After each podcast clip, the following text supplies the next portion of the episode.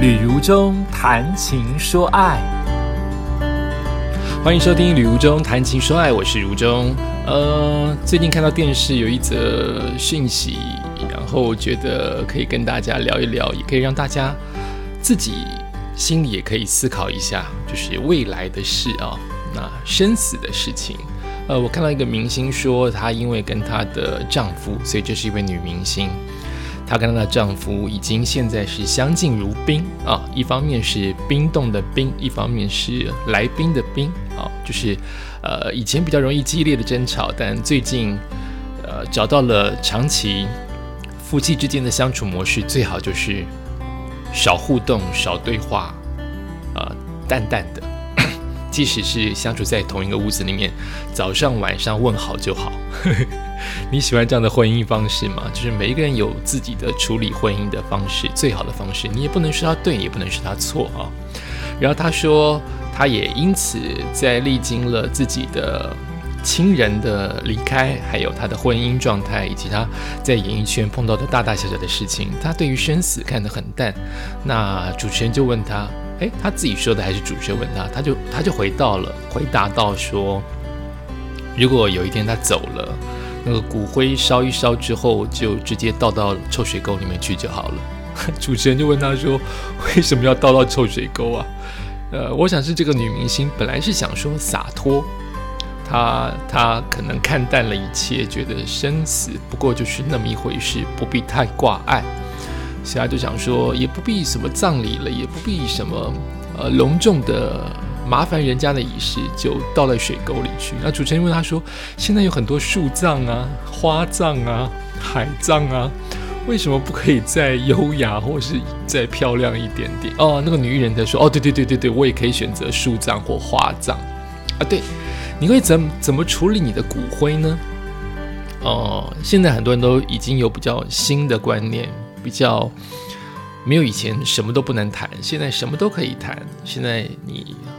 在你健康的时候，你最好谈清楚，让你的后代子孙可以知道怎么去照着你期待的方式帮你处理你的后事，最好的说清楚、讲明白，或者是录音、录影，或者是在律师那边公证。把你心目当中期待的方式，你最期望的方式，当然还要有人帮你执行哦。你不能只是说了，但没有人帮你执行，那这件事情等于空说。你录在手机里面，录在录影带。如果你的子孙孝顺的话，或者是他愿意尊崇你的话，他就会帮你做。可万一他完全不理你的话，你就算是录的再多，他不理你，没有人执行，就是没有人执行。所以我后来才知道，遗嘱有个重要的事项，除了公证，除了除了说清楚、讲明白之外，有个重要的就是有人要去帮你执行，把它执行完成。所以你会怎么去处理你的骨灰呢？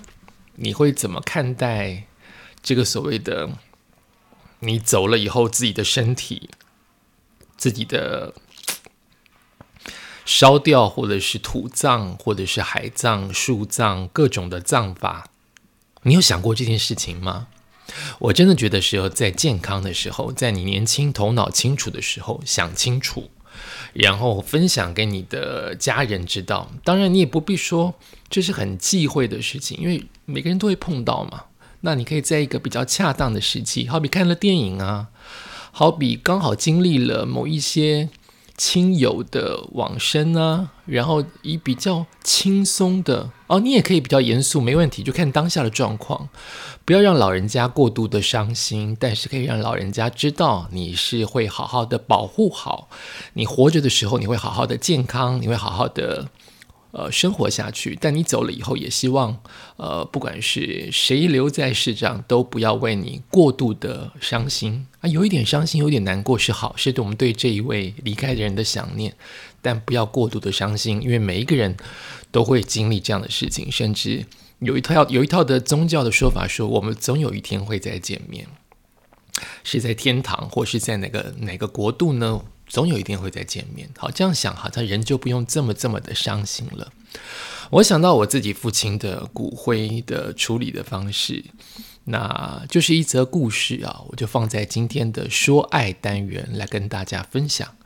呃，我记得我的爸爸啊，正如你所知，他因为十五年的中风哦，所以每一天都一天一天的衰老，一天一天的更不健康，所以他的原本的。嗯，高学历、高智慧的的的形呃的的的的的精神的心灵方面被禁锢在一个越来越衰弱的身体当中，我们看了很舍不得，他自己应该也很痛苦啊。就是用十五年的时间走出了他的病，进入了天堂。那这十五年来，当然有。他的辛苦，他最辛苦哈。不管我们有任何的冲突或任何的爱，最辛苦的还是当事人。所以，请大家一定要保保护好自己的健康啊。有时候是逼不得已哈，但是如果在在自自己还能够努力的情况之下，要尽量的健康好，健康算是为自己，也是为家人负责，为爱你的人负责。那爸爸不得已的，可能因为身体状况衰老，再加上长期的抽烟、长期的吃牛油，然后再加上心情的激动，哈，在他退休那段时间的一些事情，所以他倒下了。他花了十五年的时间才慢慢的离开。呃，爸爸走了时候，我当然很伤心。这个伤心包括了亲人的爱。包括这个人消失了，包括你有很多的遗憾。但说实话，爸爸的大体在火葬的呃，在那个算是呃，要要要怎么讲？那个那个殡仪馆把它烧掉那一刻，我却没有那么的伤心。希望你不要因此而批判我啊！就是这是一个很奇特的经历，呃，包括。生跟死有时候都有一点荒谬啊，就是你会觉得，呃，大部分的哀伤当中都出现了一点令你哭笑不得的状态。比如说，我这样讲你可能听不懂，就是你明明很伤心，可是你有时候会会心一笑的笑出来。比如说，爸爸在走的时候，我其实感冒了，因为太多的事要负责，太多的事要做，所以我应该是又累又想睡，又疲倦，又有很多的愤怒。可那个时候我大概有讲过，那个时候的藏仪社，他们就是工作嘛，所以可能就是小和尚念经，所以他们觉得，就爸爸大练的时候，大家哭成一团，对不对？啊，念经的时候，别人说不要哭，让亡者可以好好的去西方极乐世界。可是这位师傅，这位看起来非常德高望重，呃的中年人，他一边在念经，呢呢呢呢呢，哭哭哭，东西掉了。他睡着了，大概也在大练当中。我跟几个人看到，就不就明明你哭哭哭，忽然碰到这一点，你就觉得人生怎么这么荒谬啊？就噗就笑出来了。他继续可以捡起他的木鱼，继续继续继续捡起他的麦克风，继续唱哦。就他这个睡着是他可能是很日常的事情。明明是我爸爸的葬礼耶，我爸爸的大练呢，我爸爸的遗体耶。他去念念念念念，砰砰砰，困起呀！大概用五秒钟的时间醒来，继续念。他对面的那一位女性的法师，跟他一样念的人，还不会笑哦，这是最厉害的一点。就下面的人看到的人，就有几个人扑哧的笑，就有几个人很那个表情，就是怎么这个样子？我是觉得很好笑，终于在很沉闷的气氛当中笑了出来，然后。呃，我还念了一篇文章纪念我的爸爸，所以现场是每一个人都哭啊，包括不懂事的两三岁的抱在襁褓当中的小孩子婴儿，我们全家的子孙全部都哭哈，在那个在那个气氛之下，也许小孩子不明白，看到父母哭哭也跟着哭，也也许是一种气氛，就是我们都知道了，就小孩也敏感嘛，就是我们人类都是。互相的情感是联系，都知道爷爷，都知道爸爸离开了，所以全部都哭成一团。我们哭的时候，外面的天气是不好的，但没有下，没有下啊。哦，我再说一次，下雨一阵一阵，然后是狂风暴雨的下雨。那这样，我爸爸没有什么朋友，所以那天的葬礼明明租了一个很小的厅，都坐不满。大雨嘛，谁会来？真的是大雨啊！我印象中。可是，当我们都没有心情管这些，就是希望葬礼办好，把爸爸的大体拿去火化，然后让这件事情圆满，啊，哀伤当中有很多的责任感，要希望把这件事情圆满。可是就在尼姑呃出家人在帮我们引路，引从呃那个纪念厅到呃火葬场这一段大概三分钟的路程吧，但走得很慢嘛，可能走了五分钟，还需要排队嘛，很多人都要烧，所以可能十分钟。那我记得我跟我哥哥走在最前面，我好像拿的是照片，我哥好像拿的是那个米米桶还是什么，我有点忘记啊，太久以前了。那当一排的家人，那那妻子是不能，好像不能送的，然后就会有我妈妈的兄弟，就是我的舅舅代替长者，还怎么样？我们要去跪拜，然后就把爸爸，我跟我哥哥开道，那我跟我哥哥的前面还有尼姑出家人在前面引道，就一边念经，就一边要把爸爸的棺木送进火葬场。这一段路外面的大雨我不记得，但我记得我没有淋到雨。我不记得发生什么事，我只记得我没有淋到雨。也就是说，外面的狂风暴雨当中，在经过那一段露天没有遮阳的三分钟的路程，要推进火葬场，火葬场又有遮阳的，又有遮雨棚。那一段三分钟到五分钟没有下雨，感谢老天爷，感谢慈悲的神佛，那一段就是没下雨。那。这件事情，因为我们还在伤心当中，没有人会去注意这件事情。可是后面的人，跟在后面的子侄辈、后面的工作人员，全部淋得乱七八糟，全部被大雨喷得乱七八糟。就只有我们前面连着棺木、连着尼姑这些的，大概十个人，也许八个人、五个人这样子的人数，没有淋到雨，所以棺木是干干的。我们都忘记担心要撑雨伞要什么的。可能有称，我也不记得。我们只记得到了火葬场排队的时候，尼姑要退了时候，尼姑告诉我们说：“你爸爸有好福气，这段法事是圆满的，因为你们的棺木没有沾到一滴雨，老天爷帮忙。”哎呀，这句话安抚了你的心，你又想哭又想得到安慰，即使你当下流的眼泪都是感谢。而不是舍不得跟伤心，这个尼姑对我们的话太重要了。我听到就是暖，因为我之前还在沉浸在于遗憾、跟哀伤、跟舍不得分离当中，不是吗？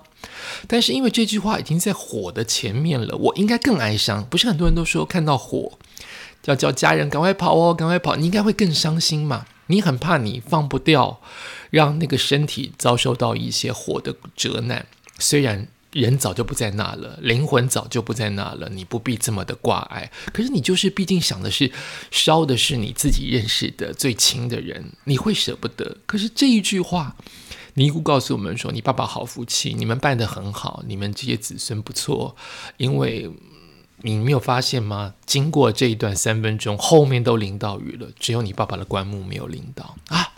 我们听了好安慰哦。当然，我要赶快把这些话告诉我的家人。告诉我的亲戚，让他们也觉得啊，至少我们都办了一个圆满的葬礼。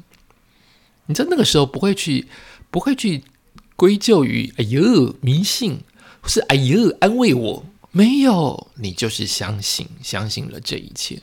这也让我想到了很多的时候，就是一句话的重要性，一句话的力量，一句温暖的正向的力量，一句。不是这么秩序的、有智慧的话语，让当事人相信并接受，像浮木一般、像太阳一般的抓住，是多么重要跟好的一件事情。所以常常要叫大家说好话嘛，就是真的当时帮助了我。也就至于到后面的事情，就我要谈的骨灰，就是呃，因为在排队，呃。爸爸的棺木在那边等待，那我们的家人也只能在门口看着爸爸的棺木，以及大家在东忙西忙。你看不到里面真正的状态，你大概只看得到他推进去了没。因为尼姑的这番话，至少我啦，我都没有因此掉眼泪了，我都会觉得圆满，我也不会觉得爸爸要被烧，我就是觉得圆满这件事情很完整，爸爸会到好的地方去。因为连老天爷都帮助了我们，这么多人帮助我们，葬仪社的人帮助我们，殡仪馆的人帮助我们，亲戚朋友帮助我们，啊，我想是圆满的，爸爸也不挂碍了。然后，我想这件事情，一切事情都是圆满。所以在等待的时间，我并没有再流泪，就是慢慢眼泪就收起来了。也偏偏那个时候，藏仪社的人跟火葬场的人告诉我们说，会烧到深夜，今天排队太多了，你们回去吧，不要等了。你们第二天早上几点来捡骨头就好了。这件事情说起来，我也不伤心了，我都会觉得圆满，都会觉得好，一步一步按部就班。所以就回去吃了一顿团圆饭。听说那顿团圆饭是很重要的，就是当我们送走了最亲爱的人，回家团圆，让这件事情在世的人继续圆满。所以我们全家子子孙孙都在一桌里面吃了素，吃素，也没有其他的亲戚，也没有闲杂人等，就是一家人，有一点点说笑，安安静静的吃饭，没有再谈起任何的。过往的遗憾或伤心，就是妈妈跟我们这些子孙一起吃一顿饭。第二天一早很早，我大概记得五点半还是六点还是四点，我忘了去等。哦，已经烧完了，我都没有伤心哎。那个伤心的感觉，你知道，伤心就是把心伤了，它会有一些伤口。可是我一直觉得，自从那一段办完葬礼之后。我的伤心在愈合，慢慢的愈合，不应不只是尼姑的那一句话，而是我真的觉得我有在尽力，虽然做的不够，但我有尽力在做。所以去看了爸爸被推出来的骨头，都是粉末，很很白色的粉末，灰灰白色的。那有一几块没有没有烧干净，然后他。我忘记当时那个捡骨师不知道说了什么话，都是一般的话语，好比说我乱讲，我有点忘记，真的有点忘记，可能是结石了，说啊这个没有烧掉是结石了，哦这个可能在这个在上头了，这个要放下面，这个是没有烧完的，这边是身体的下面，这是他当讲这些时候，我都不是伤心，我都是乖乖的听，就是有点像是老师在教学生。哦，放到古瓮里面当去怎么放？哦，三个兄弟姐妹各夹一块，怎么放？就是把这件事情做圆满，眼泪都收起来了，都没有哽咽，都是收好，放在瓮里面。怎么移去灵骨塔？就是按部就班的做我们该做的事情。我在想，我们的葬礼应该已经慢慢的进步了，这么多的科学，这么多的。呃，时代在进步，我慢慢的把把生死这件事情看的不是不是把它看看得很轻松哦，不是把它看得很很不怎么样哦，它还是一件严肃的事情，但是我们可以更前进的、更往前、更光明的方式看它。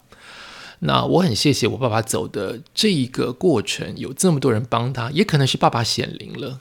让我在面对爸爸的骨灰，以及后面的移去灵骨塔，后来一年之后把祖先牌位请回我们家，我大部分都是觉得心里是正面跟暖的。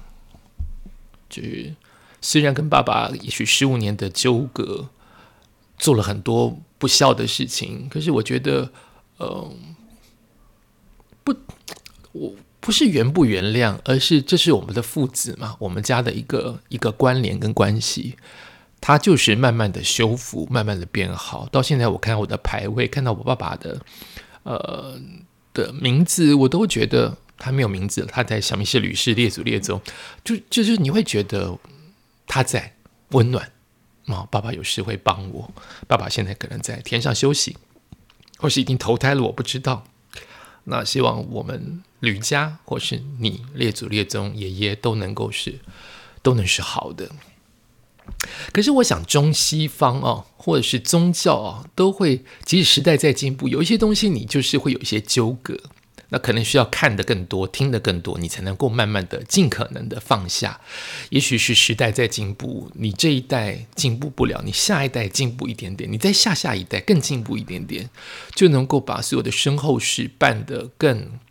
更放得下，可以很隆重的办，可以很严肃的办，但终究我们是要放下这件事情，而且是应该可以跟活着的人、跟子孙互相讨论这件事情，它应该是我们教育的一部分。可是我刚才说到中西的的文化跟那个宗教的系统也许不一样。你看我们的、我们的、我们的《倩女幽魂》啊，我们不能树葬，因为会被姥姥。牢牢给纠缠住。可是现在大家都在树葬，这么环保又比较便宜，又不会未来子孙会有很多麻烦的事情。它未来变成一片的公园，哇，你都不会，你不会触景那么的伤情，你会觉得哇，滋养了大地，或是海葬哦，这个人他最后选择了回归大自然，花葬啊，越来越多人接受这样子一个。呃，比较环保的，甚至也比较不会不用不用花这么这么多土葬的钱，或是还要担心你未来会放在哪里。但每个宗教的它的解读意思是不一样。有些人说怎么好怎么好，那每个人就相信自己相信的好了。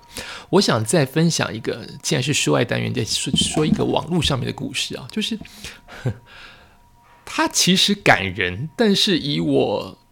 或者是以我比较，就是中西文化真的不一样，你就觉得哪里怪怪的。看完这个故事，应该感人嘛？可是我就觉得哪里怪怪的，也可以当为今天骨灰的谈骨灰这件事情的一个参考，或是一个大家的思考，好不好？它是一个网络上面的故事啊。他说这是一个令人动容的故事。啊，你就会有期待嘛，它会让你感动哈。但听完就觉得哪里怪怪的。有一名住在美国的三十九岁的保龄球选手，他叫做辛克。他为了圆自己已经逝世的爸爸的保龄球的梦，他爸爸往生了，有一个保龄球的梦叫做完美比赛。所以决定把爸爸的骨灰灌入保龄球进行比赛，听得懂吗？他制作一个保龄球，把爸爸的骨灰放进去。那一颗保龄球里面的制造成分，好比有石灰，好比有水泥，还有爸爸的骨灰。我就是觉得这里好奇怪哦。结果真的成功打出连续十二次 strike 全倒的三百分，画面曝光令全场动容。我就是觉得这个动容好奇怪哦。如果我祈祷爸爸帮我完成完美完美比赛，不是更好吗？为什么要把爸爸的骨灰灌进去？感觉感觉像是爸爸完成了这件事情，对不对？感觉不仅是儿子帮他投递了，丢了这个球。直了这个球完成了，更是爸爸完成。可是感觉上那个画面就是，爸爸要不停的滚在那个保龄球道当中，他不会头晕吗？当然不会，爸爸都走了啊。只是我觉得那个画面又荒谬又好笑又感人。综合美媒的报道啊，住在伊利诺州的保龄球选手叫辛克，从小跟他的弟弟一同接受爸爸的保龄球训练，两个人长大之后都成为选手，所属同一队。那么辛克呢，更在某一些保龄球的锦标赛当中拿下了冠军。然后呢，因为辛克的父亲在二零一六年过世，这个爸爸生前一直有着希望打出三百分完美比赛，从头到尾都 strikes，从头到尾都是全倒。他希望有这样的比赛，而他的爸爸确实打过两百九十八分、两百九十九分，已经接近完美，但没有打过三百分。因此，他就萌生了把爸爸的骨灰封入保龄球的拇指孔当中，用自己代替爸爸完成梦想的想法。这个弟弟一听也觉得好，把爸爸封入保龄球当中，呃，好奇怪哦。最终在近期，新克终于找到有办法完整此制呃克制要求的保龄球工匠，完成了这颗全世界独一无二的定制球，有爸爸骨灰的保龄球。辛克也在今年的四月十二号比赛当中，用这一颗爸爸的骨灰球打出了单局连续十二次全倒完美比赛，更在最后一次全倒的时候，整个人喜极而泣，瘫在地上，全场都在哭。辛克在接受媒体访问时表示，这次比赛对我们意义深远。这是我要念出来的这个故事，就是。现场应该是感人的，可是如果是在台湾，应该不会这样做，对不对？把爸爸封入骨灰，好像包青天的故事哦。我这样说好像太不尊、太不尊重王者了，好像也不对。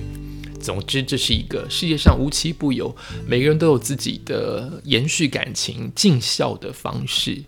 那你想念这个人，你会把这个人的骨灰制作成一个克制化的物品吗？好比你会把你的狗狗变成了一个花瓶吗？你会把你心爱的人的骨灰变成了啊，无法想象。但是这是他们的选择，这也是世界上当中真的发生的事情。好，感谢你收听今天的节目，也希望大家呃有机会不用这么的这么不用这么刻意去制造个机会，就是如果在看电视啊，在听到 podcast 啊，在跟大家聊天的时候啊，也尽可能想一想我们的身后事要如何看待，也不要让后面的人真正面临这一天舍不得你走的时候，他们。因为慌乱，更不知道要如何去处理对你最好的一个思念的方式。OK，好，感谢你收听今天的节目喽，我们下次再见。